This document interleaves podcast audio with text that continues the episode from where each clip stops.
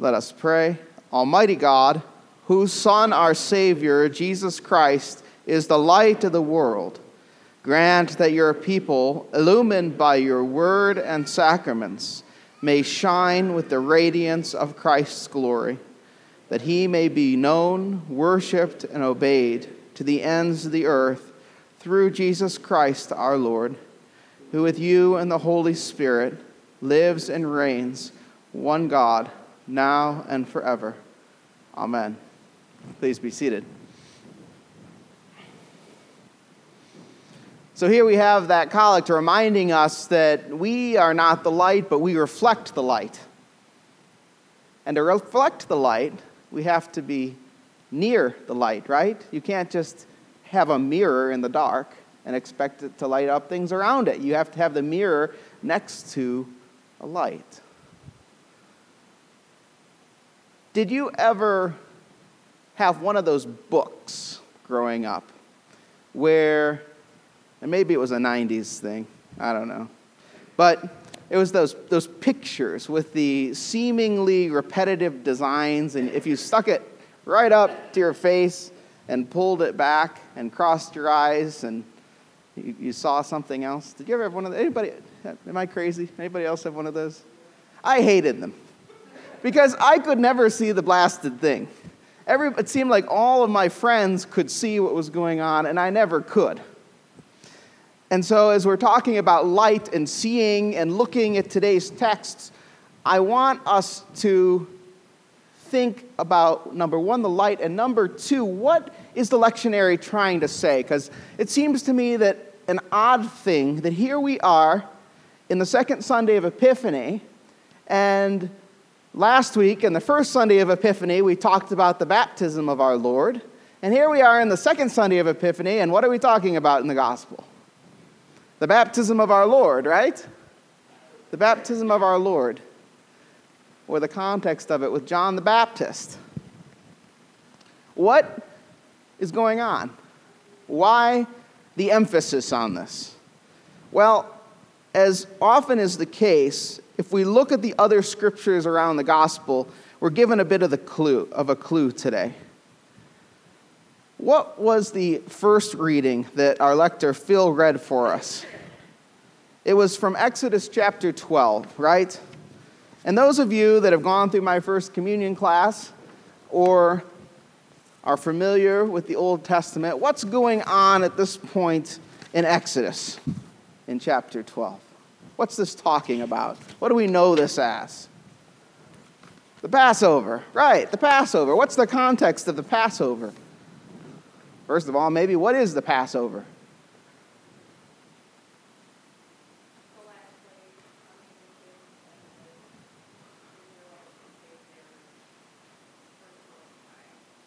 Right.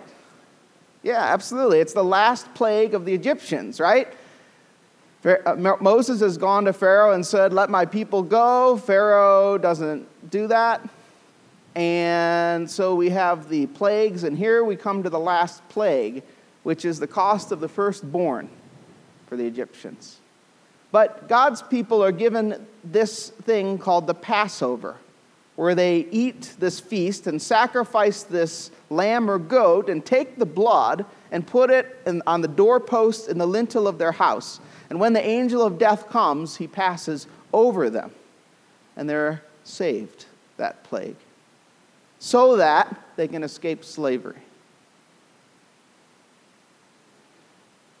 If we look at the gospel passage in that context, how does it change the emphasis of the gospel passage?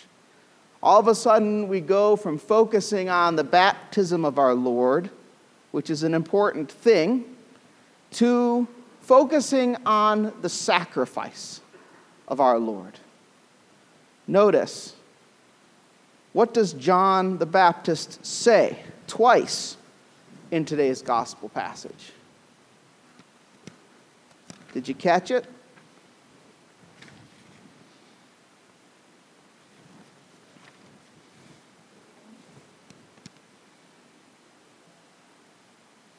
Yes. Behold, this is verse 29. the Lamb of God who takes away the sin of the world. And again, afterwards, we see him say that in verse 36 Behold, the Lamb of God, says John the Baptist about Jesus Christ. We say this every Sunday in the context of the communion prayer, too, don't we?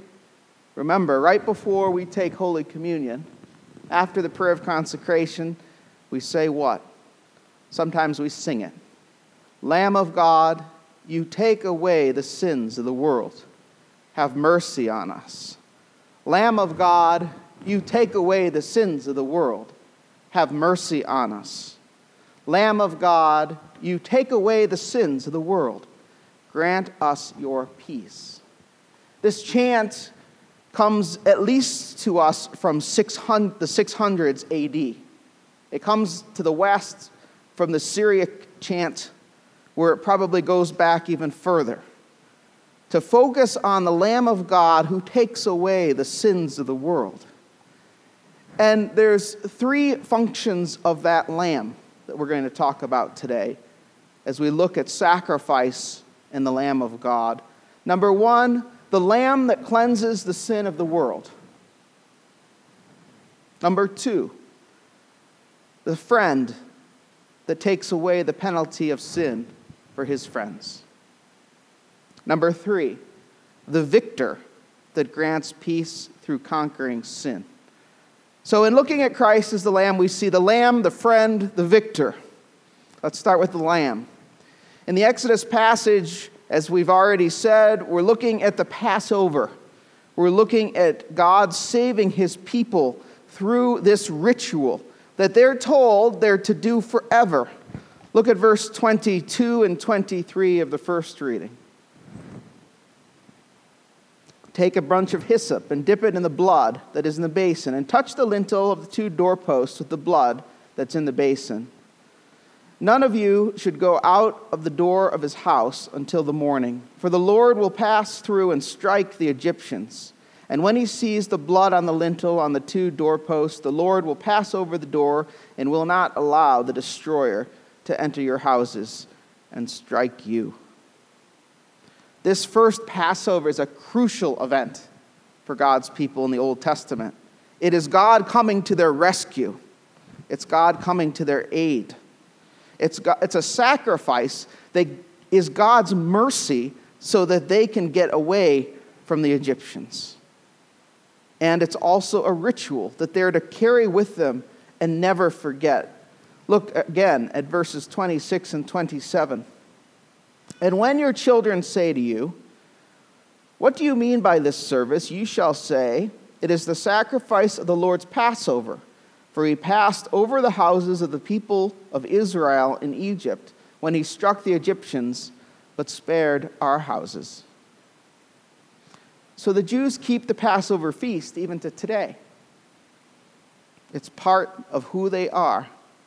As long as they've celebrated the Passover, it's united them as a people.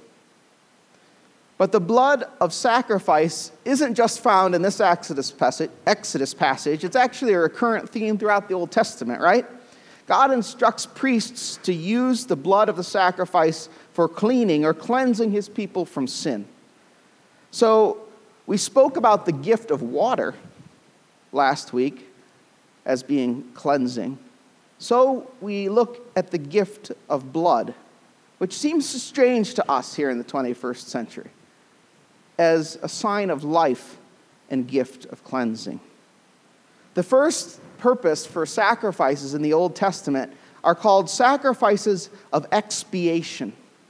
That's a fancy theological word, expiation, which is a word for atonement. What does it mean to have a sacrifice of expiation? It means that this sacrifice takes away and cleans the sin. Expiation is to clean away the sin. We see evidence of it all over the Old Testament. In Leviticus chapter 10, verse 17, confronting Aaron and his sons, Eleazar and Ithamar, Moses says, Why didn't you eat the sin offering in the sanctuary area?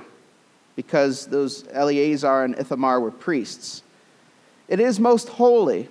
It was given to you to take away the guilt of the community by making atonement for them before the Lord. Since its blood was not taken into the holy place, you should have eaten the goat in the sanctuary area, as I commanded. Again, in Leviticus 17, we see an example of the sacrifice of expiation. Leviticus 17 11.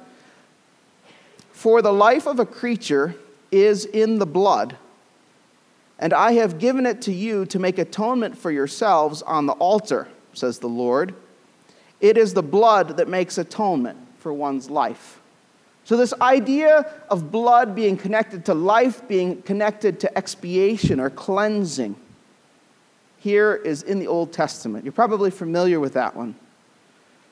Next, there's this idea of sacrifice for a penalty, a substitutionary sacrifice. Sometimes it's called substitutionary atonement. In Ezekiel, we see this talked about.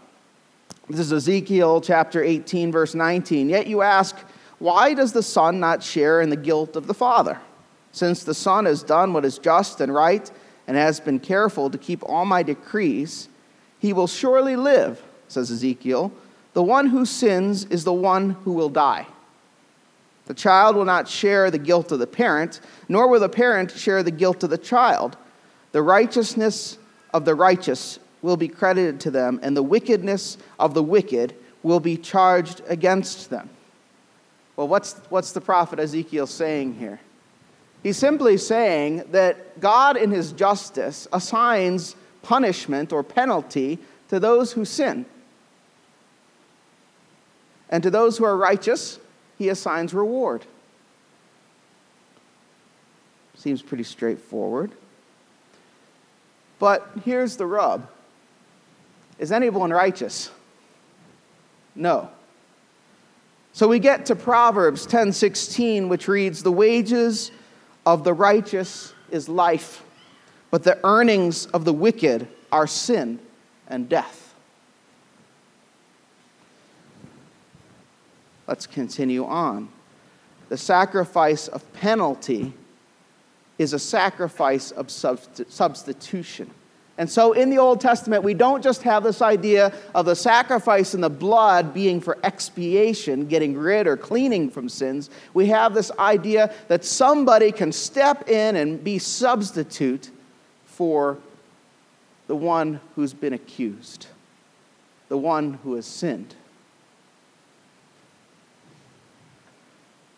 Isaiah 53, verse 5, we read a prophecy about this person. It's definitely familiar to you, I'm sure. For he was pierced for our transgressions, he was crushed for our iniquities. The punishment that brought us peace was on him, and by his wounds we are healed. We all, like sheep, have gone astray. Each of us has turned to his own way, and the Lord has laid on him the iniquity of us all. Iniquity just being another word here for sin. So there is not just expiation, but substitutionary atonement. And who is this sacrifice? Who is this substitute? Well, that takes us back to John's gospel, where Jesus himself offers himself as a substitute. And again, a generation ago, this was one of the most well known verses of Scripture. I don't know that people know it so well anymore. But Jesus says, Greater love hath no man than he who lays down his life for his friends. You are my friends if you do what I command you. John 15, 13. Who is the substitute, the willing substitute? Jesus.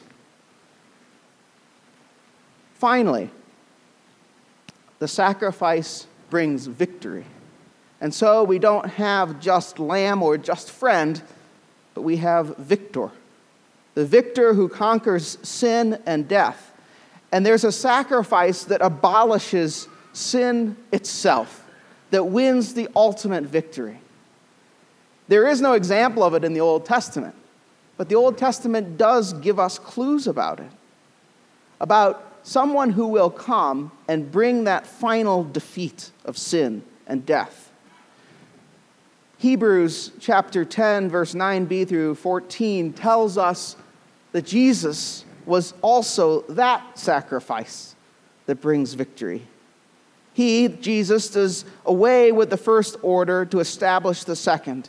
And by that, will we have, who have been sanctified through the offering of the body of Jesus Christ once and for all.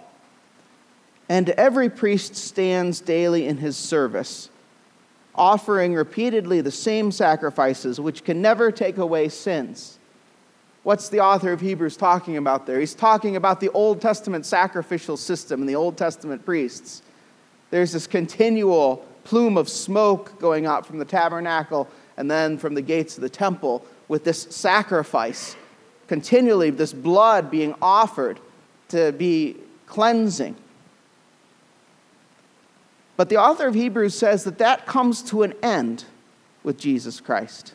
That there will never be a sacrifice again in that way, because there never needs to be a sacrifice again in that way. Because, verse 12, when Christ had offered up for all time a single sacrifice for our sins, he sat down on the right hand of God, waiting from that, for that time until his enemies should be made a footstool for his feet.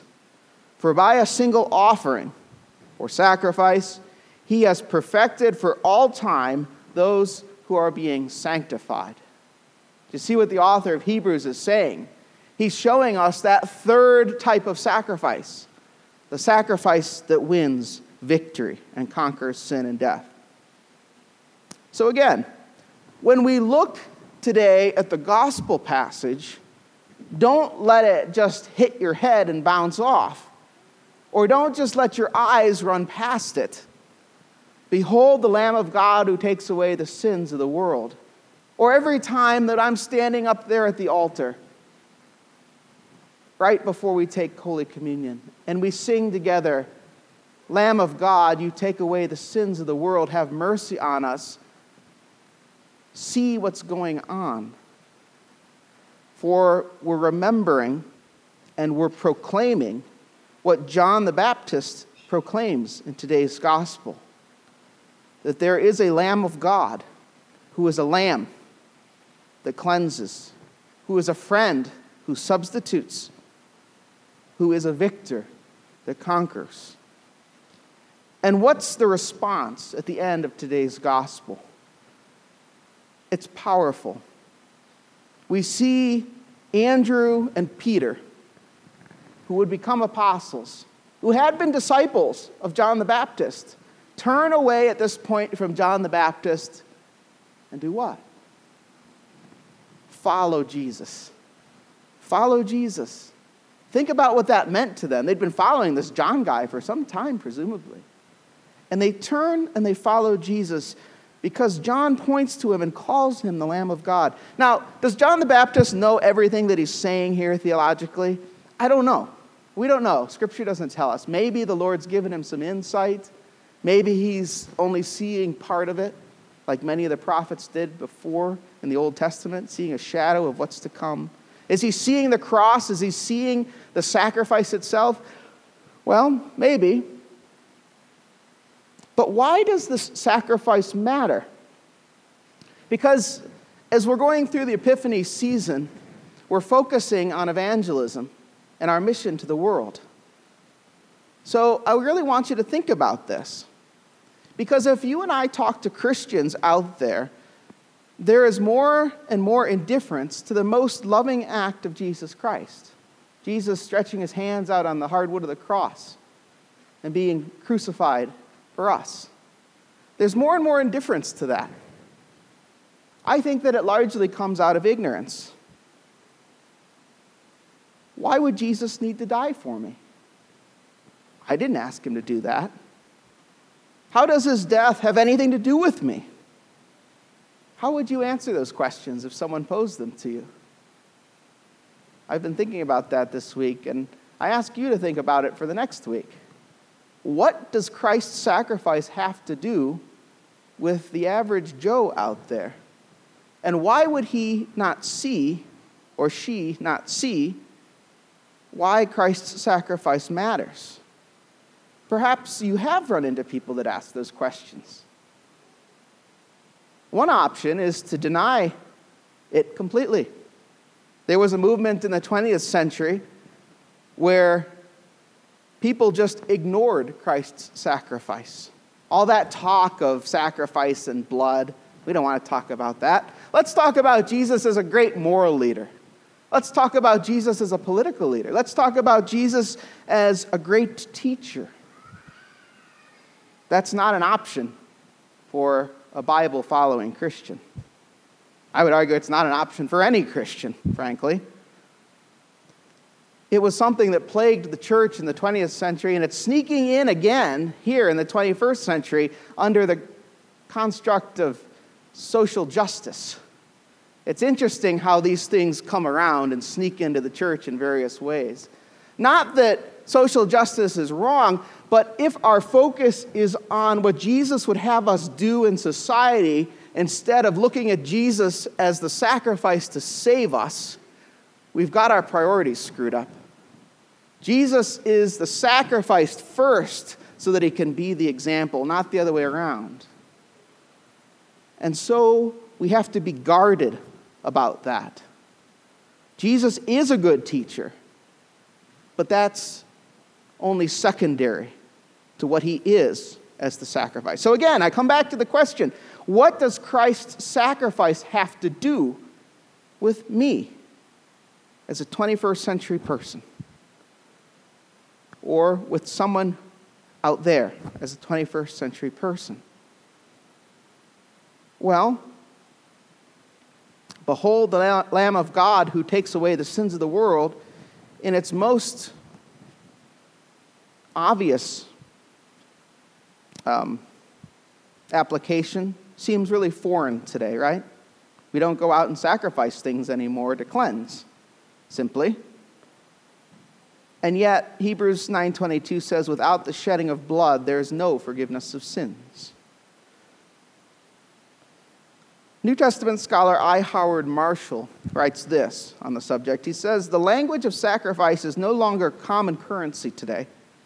The concept of guilt for offenses committed remains current, however, and with the consciousness that guilt can only be removed by some act of restitution or evidence of penitence or payment of penalty.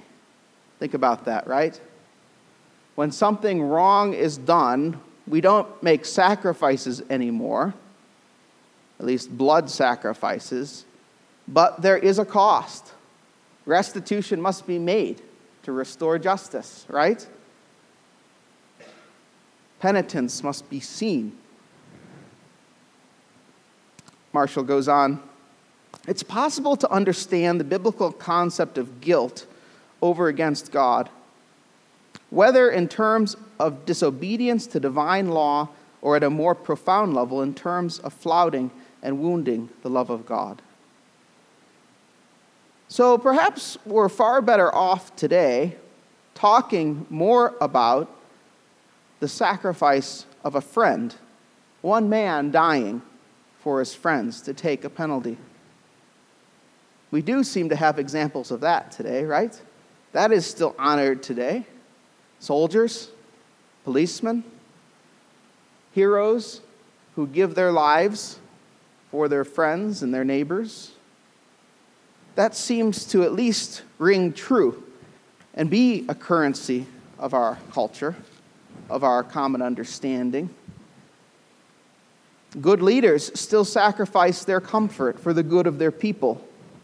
Noble parents still sacrifice their jobs, their prestige, and their position for the good of their children.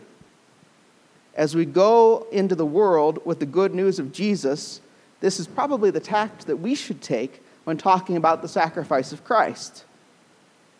And it comes from the lips of Christ himself, after all, who said, Greater love hath no man than he who gives his life for his friends. But the reason for that sacrifice of a friend is more than just a noble act or a gesture for Jesus. The reason is efficacious, which is a theological word that means it works. It works to save us, not because he's our friend primarily, but because he's the lamb whose body was broken and whose blood was drawn on the cross for the sins of the world. Jesus is the Passover lamb to which all other sacrifices in the Old Testament point. And so, as J.I. Packer says, with other New Testament writers, St. Paul always points to the death of Jesus as an atoning event and explains the atonement in terms of represent- representative substitution, the innocent taking the place of the guilty in the name in the, for the sake of the guilty under the acts of God's judicial retribution. Why do we celebrate on Sunday the way that we celebrate as Anglican Christians? Why is the altar at the center and not the pulpit? or the lectern or the drum set? Why do we have Holy Communion every week? Because it is the center of who we are, friends. Word and sacrament working together to illumine the very person of Christ, the Lamb of God who takes away the sins of the world. His body was broken, his blood was spilt. And there's nothing that's more important than that. The reason we celebrate Holy Communion every Sunday is that it is the heart of the Christian faith. For at the center of our faith is not some system of teaching or principles, as some people would make it out to be. The center of faith is not politics, as some people would make it out to be. The center of faith is not teachings or principles or rationalistic faith, as philosophers understand intellectually. Nor is it the dry faith of the legalist memory that recalls Scripture with citation and verse. No. The center of our faith is a man, the Son of God, the Father, who was broken for us. Lamb of God, you take away the sin of the world. Have mercy on us, for you bear and expiate our sins so that we can be clean. Lamb of God, you take away the sin of the world. Have mercy on us. You became our substitute and died so we might live. Lamb of God, you take away the sins of the world. Grant us your peace. You've abolished death and sin. Help us to live in peace in the peace that you've established. Amen.